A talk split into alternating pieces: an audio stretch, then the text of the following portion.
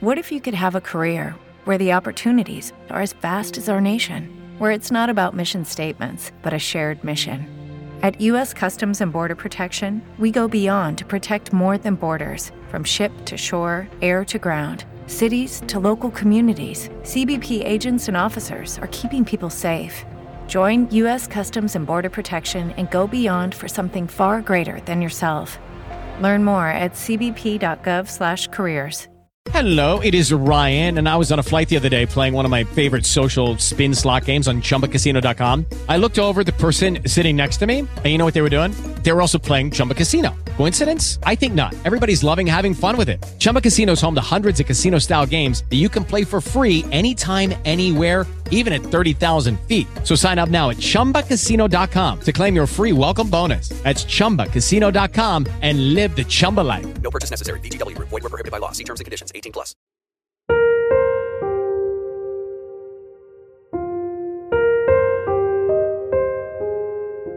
Il presidente del tribunale di Locri, Fulvio Accurso, dopo quattro giorni di Camera di Consiglio, legge la sentenza che condanna Mimmo Lucano a 13 anni e due mesi di reclusione, il doppio di quanto chiesto dalla pubblica accusa, ovvero 7 anni e 11 mesi.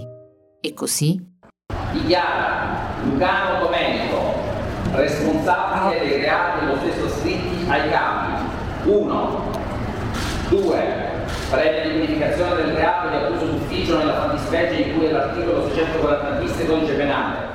E qui segue l'elenco dei reati e i relativi articoli del codice penale. 5P4, 5P5, 5P6, limitatamente l'importo di euro 5.764, 5P9, limitatamente l'importo di euro 1.280,79, 5P10, con riqualificazione della condotta di articolo e la motivazione, lo condanna alla pena di anni 10 e mesi 4 di reclusione. Ritiene altresì il medesimo imputato responsabile dei reati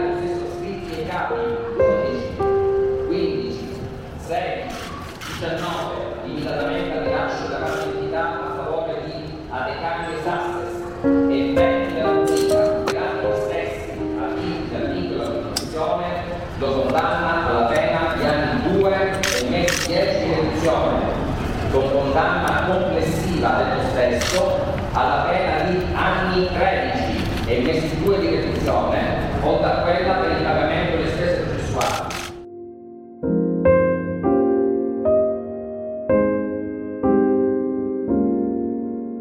Ma com'è stato possibile arrivare a questa decisione?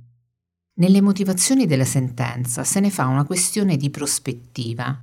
C'è una Riace vista da vicino con i suoi raggiri truffaldini dove tutto è stato organizzato, pianificato e realizzato. E una Riace vista da lontano, apprezzata a livello internazionale, che racconta nella distanza una storia diversa. La sociologa Giovanna Procacci, esperta di immigrazione, solidarietà ed educazione alla cittadinanza attiva, autrice con Mimmo Rizzuti e Fulvio Vassallo Paleologo del libro Processo alla solidarietà, alla giustizia e il caso Riace, edito da Castelvecchi, ha seguito tutte le udienze che si sono svolte nel Tribunale di Locri.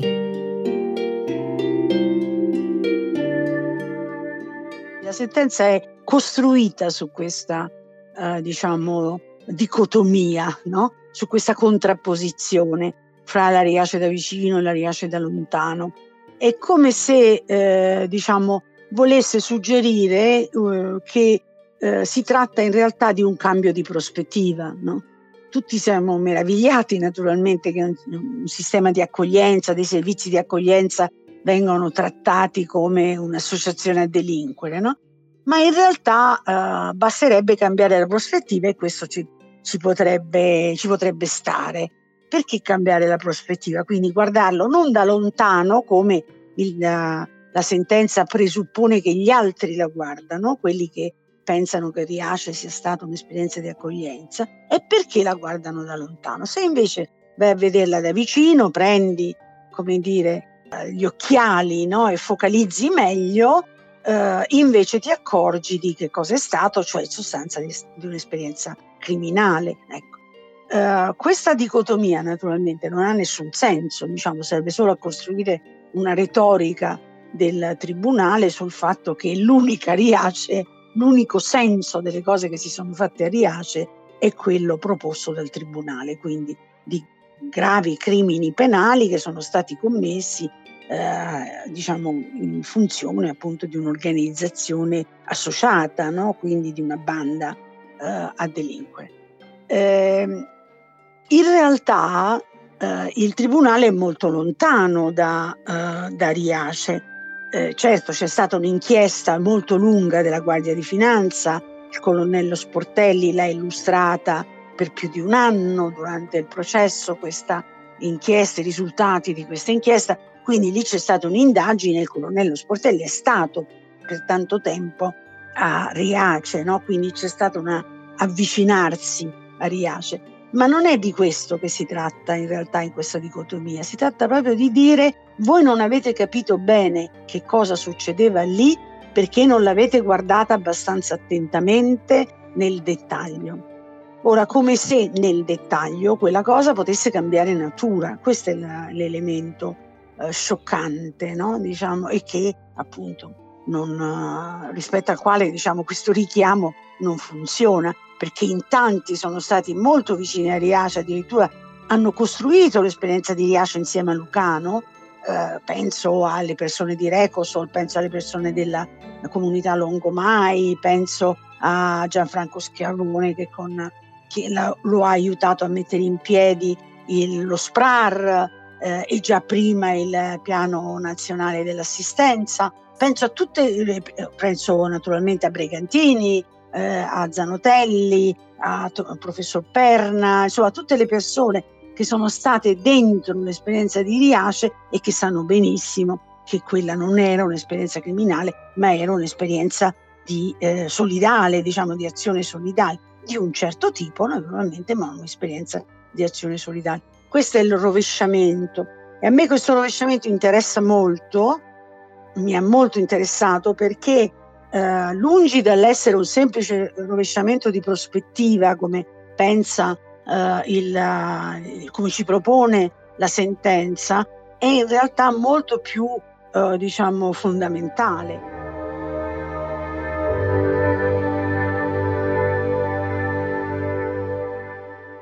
questa sentenza è un caso clamoroso, credo forse il più clamoroso che mi è capitato di conoscere, di quel modello di processo offensivo, così lo chiama Beccaria, in opposizione al modello di processo informativo.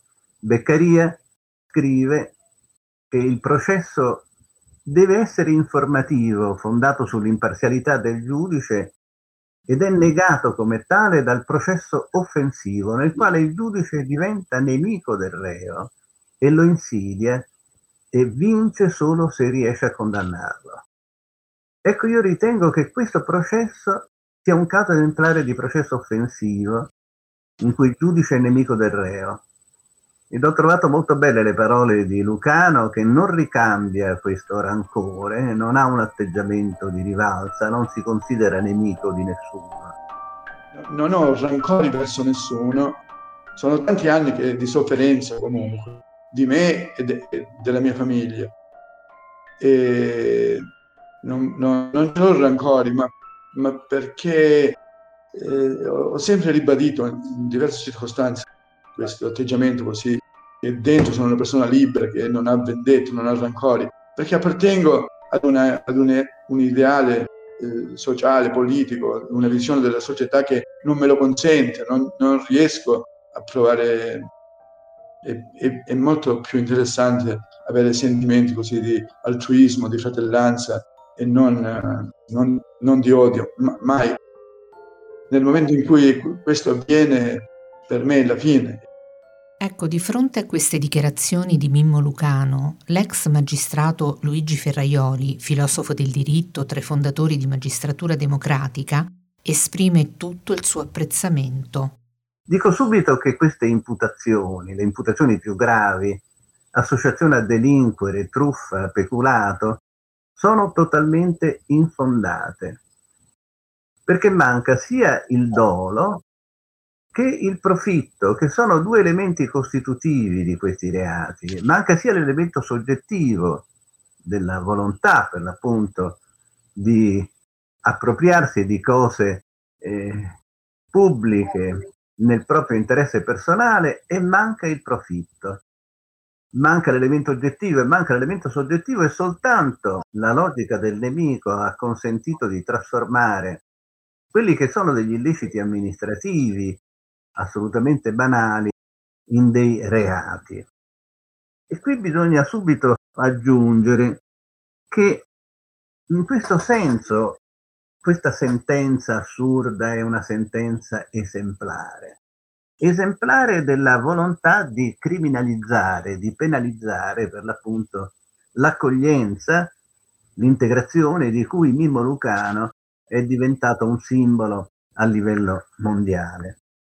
Ed è un modello di giudice di processo, per l'appunto, del nemico, come risulta sia dal ribaltamento di senso, e cioè dell'immagine completamente opposta alla realtà che viene data dell'esperienza di Riace, sia dall'enormità della pena, sia dalla mancata uh, applicazione delle attenuanti generiche che si danno a tutti e ovviamente delle attenuanti del particolare valore morale e sociale, che in questo caso è clamoroso. Quindi una logica denuncia il carattere per l'appunto al tempo stesso esemplare ed offensivo del processo.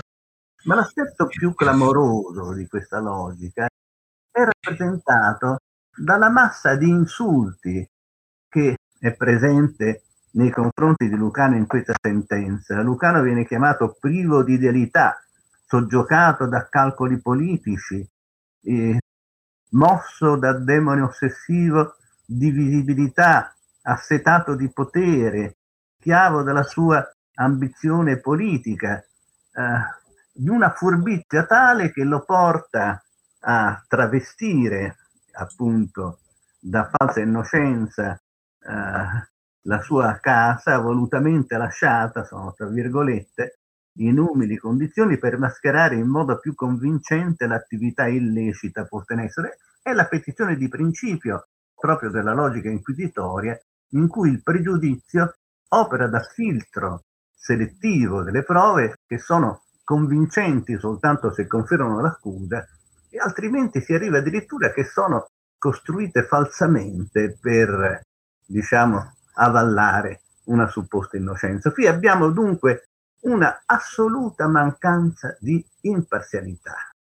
Io credo che l'imparzialità sia la regola fondamentale della deontologia giudiziaria. Senza imparzialità non si è giudici. Una sentenza carica di insulti come quella che stiamo commentando è il segno di una volontà offensiva, di una mancanza di rispetto per la dignità della persona, che è la prima regola della deontologia giudiziaria. Un giudice tale solo se imparziale e se asimmetrico rispetto al diritto. Qui la simmetria si è rovesciata, cioè, troviamo Lucano che viceversa manifesta sentimenti di solidarietà e assenza di rancore e il giudice viceversa che è animato da volontà offensiva. Io credo che questo sia eh, anche un illecito disciplinare. Cose di questo genere non sono ammissibili. È la prima volta nella mia lunga vita che vedo una sentenza carica di insulti nei confronti degli imputati.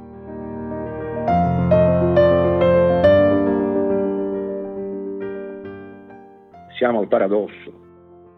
Capisco che l'impegno politico e sociale è ormai concepito come un mero veicolo per, scalare, per fare scalate di potere fine a se stesso. Ciò però non può impedire valutazioni di merito. Il mercimonio politico che caratterizza questa fase decennale, ultradecennale della, della politica, non può e non deve impedire la valorizzazione e l'apprezzamento, quando è tanto evidente, di un impegno politico e sociale generoso, appassionato e umano come quello di Mimmo, di Mimmo Lucano. Mimmo Lucano, eh, attraverso la sua esperienza, il suo impegno, è l'esempio di come le idealità possono trovare uno spazio ed essere praticate anche nel mondo attuale. Chi lo conosce e ha avuto la possibilità di apprezzare la sua semplicità, eh, la profondità degli, degli ideali da cui è animato, sa bene che la furbizia è lontana mille miglia dalla sua mente e dal suo agire. La verità è che siamo in presenza di una criminalizzazione dell'accoglienza messa in atto per bloccare la possibile espansione, la, pessi- la possibile riproducibilità di un movimento che si sta facendo strada, di un modello che si, si era affermato. E, e Mimmo, appunto, attraverso il riconoscimento che c'era stato a livello internazionale, ne costituiva il simbolo, l'esempio da seguire. È evidente, bisognava bloccare quel modello. Anche in questa vicenda vi è stato un uso politico della giustizia, diciamolo con eh, le parole giuste.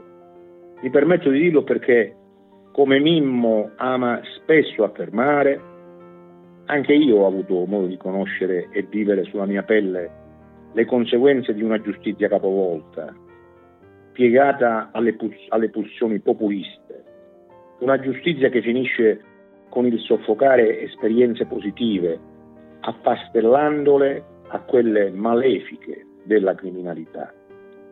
Basta, e non a caso, è stata la solidarietà espressa a difesa di Mimmo e dell'esperienza di Riace in Italia, in Europa e anche nel mondo. movimento con presenze e voci significative, come quella di Papa Francesco, che ha accolto pienamente il significato, la razionalità, la sofferenza e lo spirito che incarna l'esperienza di Riace.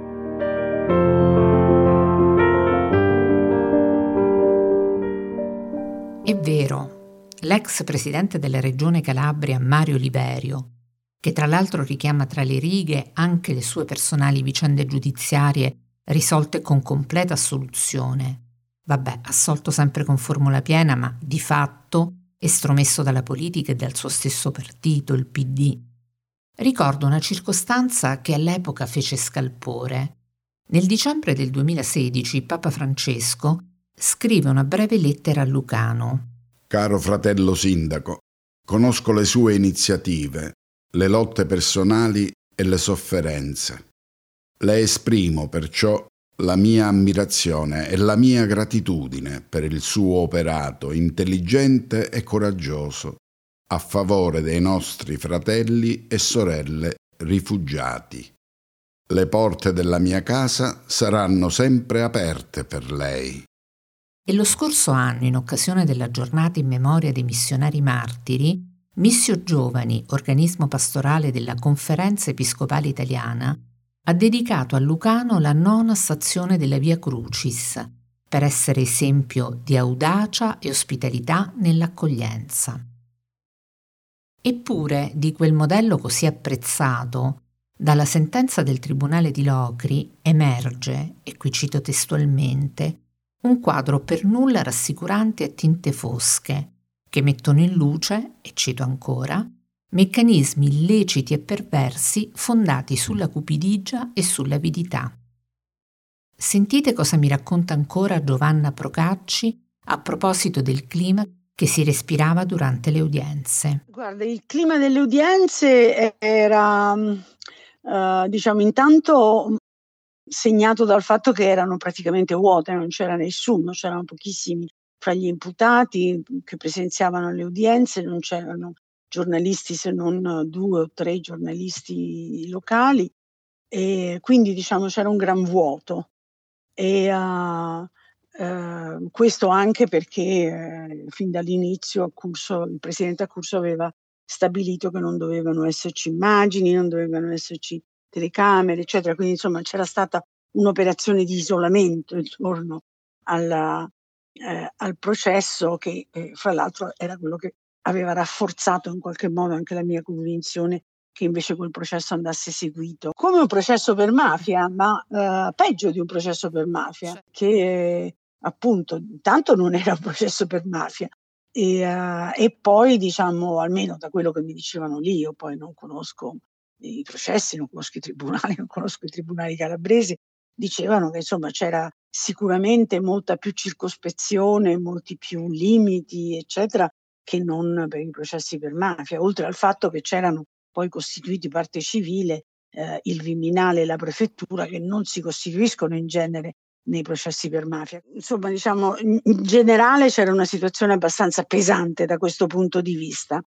Uh, io ero entrata come, uh, come cittadina interessata al processo e quindi stavo diciamo in fondo nel pubblico, non potevo entrare nella zona dove possono invece andare gli imputati eh, o i giornalisti e, uh, e quindi diciamo ero anche abbastanza lontana, ricordo una gran difficoltà di sentire le cose perché tutti sono rivolti verso il presidente e quindi tu sei molto indietro e ti danno le spalle. Eh, detto questo, invece mi ricordo una sensazione abbastanza positiva del presidente del tribunale, di questo Fulvio Accurso, che a me era sembrato fin dalle prime udienze, ma poi anche più avanti, insomma, a lungo mi è sembrato una persona piuttosto equilibrata, che cercava di capire, eh, che um, stimolava, diciamo, rimproverava addirittura ai testi dell'accusa di essere imprecisi dal punto di vista della separazione fra, della distinzione fra un reato amministrativo e un reato penale. Quindi, insomma, mi sembrava di cose, era evidente che non sapeva granché del settore dell'accoglienza e delle politiche d'accoglienza, però cercava di capire quindi da questo punto di vista io alla fine di fronte alla sentenza che ha emesso sono veramente diciamo caduta dalle nuvole e mi sono detta ma guarda un po' c'ero cascata anch'io insomma. E rispetto al processo, questa è l'idea che si è fatta la sociologa.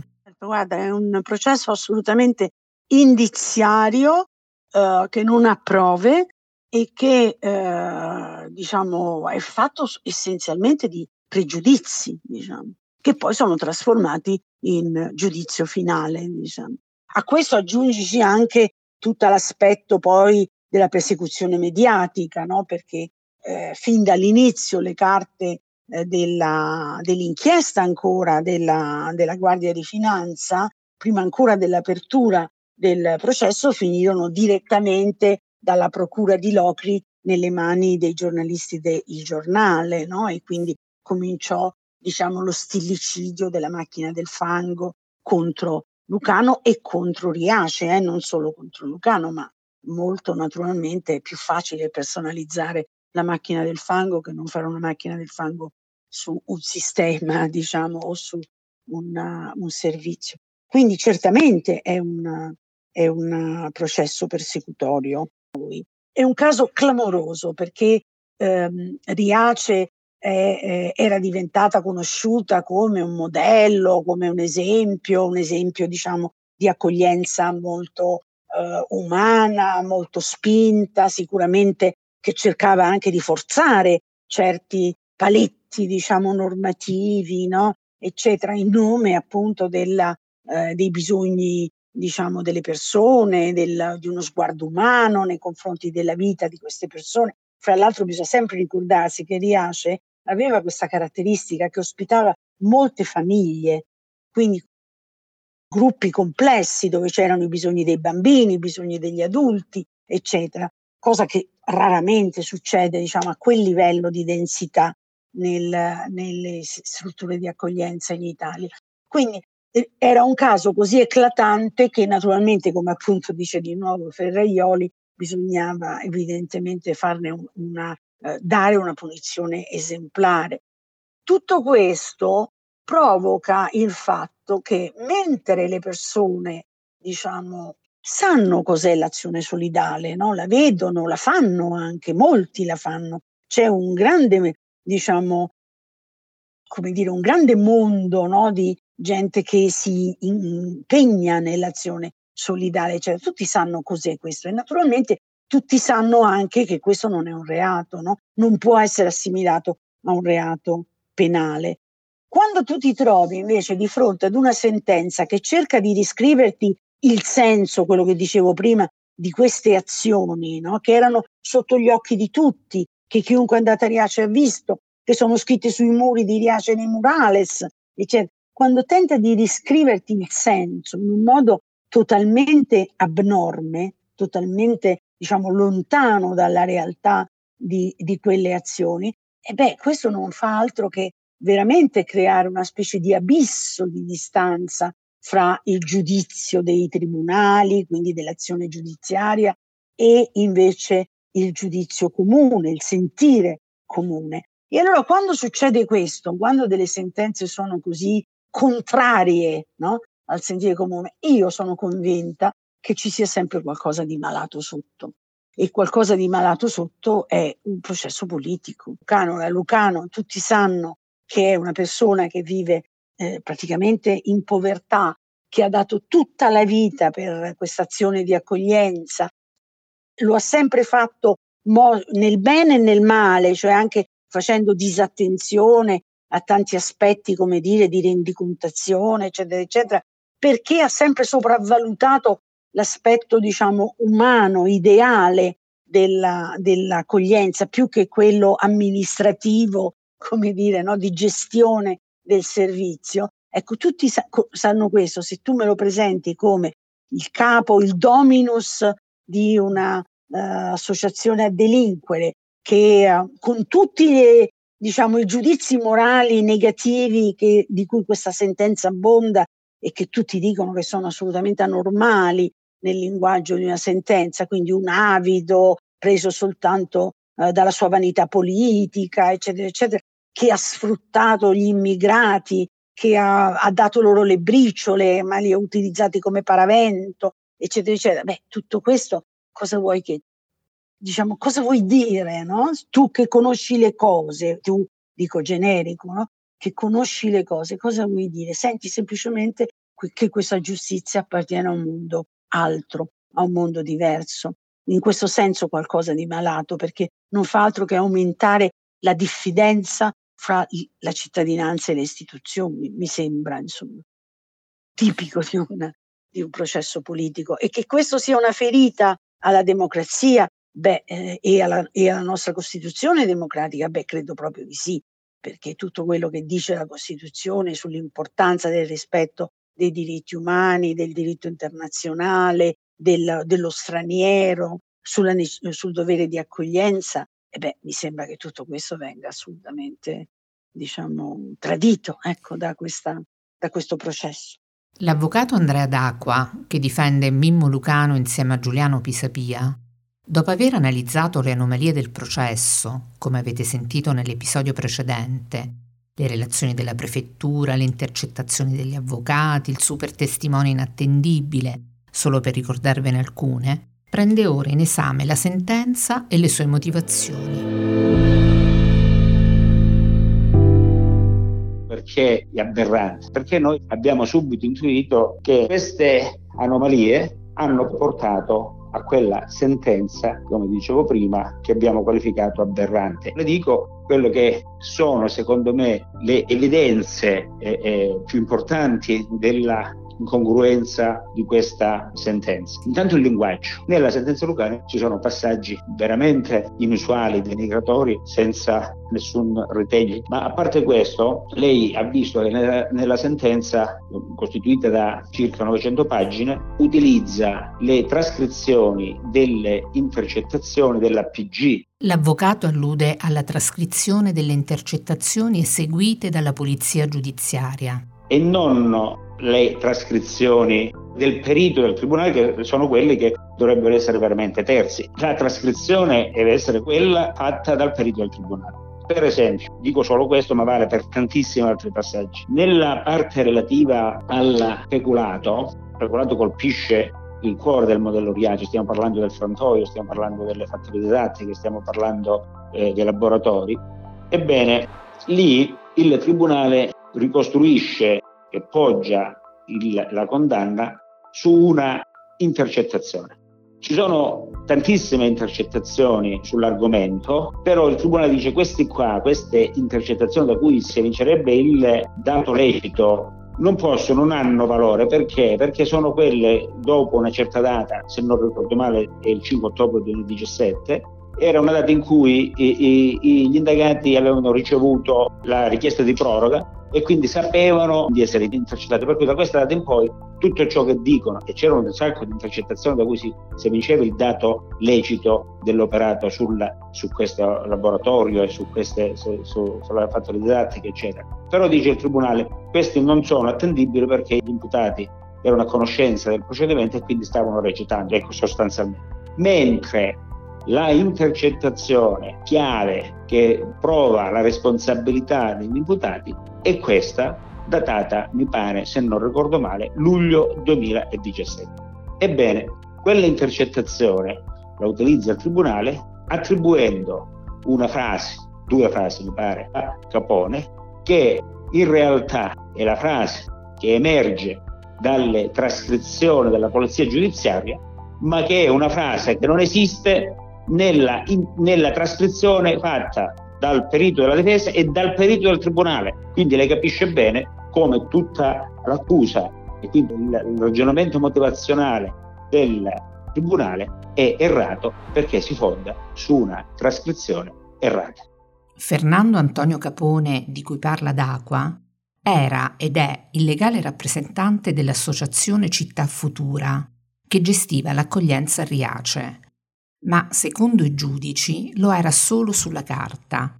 Il dominus era Mimmo Lucano. Il tribunale utilizza per sostenere la condanna su questo capo di imputazione, utilizza la trascrizione della polizia giudiziaria in luogo di quella del perito del tribunale stesso. Ma sempre tornando al peculato, c'è un altro dato istruttorio assolutamente grave è il seguente, se lei si ricorda, uno dei fatti contestati era riferito alle case, sarebbero state secondo l'accusa acquistate alcune case insieme al frantoio con soldi SPRAR ed utilizzati invece per finalità private. Ebbene, noi abbiamo fornito documentazione attestante il contrario, le abbiamo prodotte in una nota dove c'era l'esposizione del, del, della ricostruzione illecita con allegati documenti che dimostravano che quella casa era stata utilizzata, acquistata con soldi provenienti da donazioni eh, private e che era di fatto utilizzata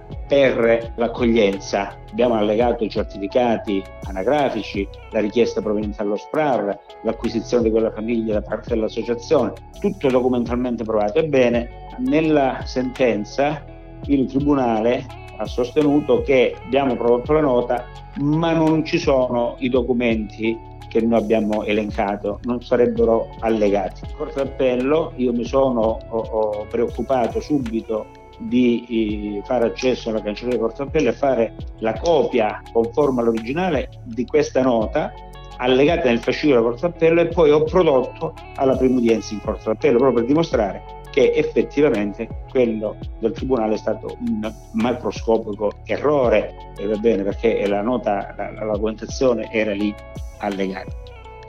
L'altro, l'altro dato assolutamente grave è, se lei si ricorda, si fa riferimento nella sentenza a fantomatiche isole eh, Cayman che sono assolutamente inesistenti e la cosa gravissima non era nemmeno oggetto di, di contestazione. Era scenografico, è stato scenografico.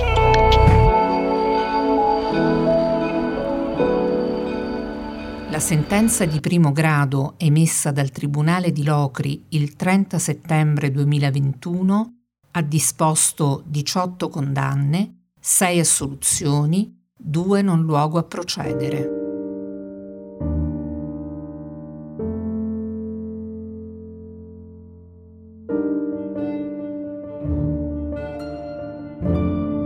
Sono Donata Marrazzo e questo è Rifarei tutto il podcast in cui ricostruisco la storia personale, la vicenda politica e l'odissea giudiziaria di Mimmo Lucano.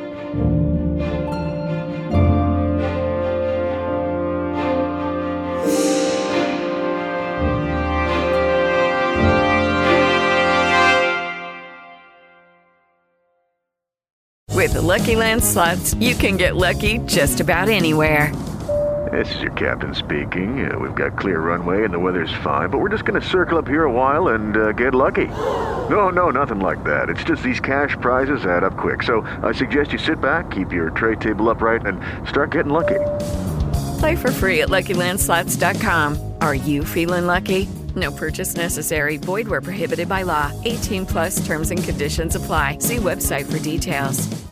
Oh, oh, oh, O'Reilly! You need parts? O'Reilly Auto Parts has parts. Need them fast? We've got fast. No matter what you need, we have thousands of professional parts people doing their part to make sure you have it. Product availability. Just one part that makes O'Reilly stand apart. The professional parts people. Oh, oh, oh, O'Reilly!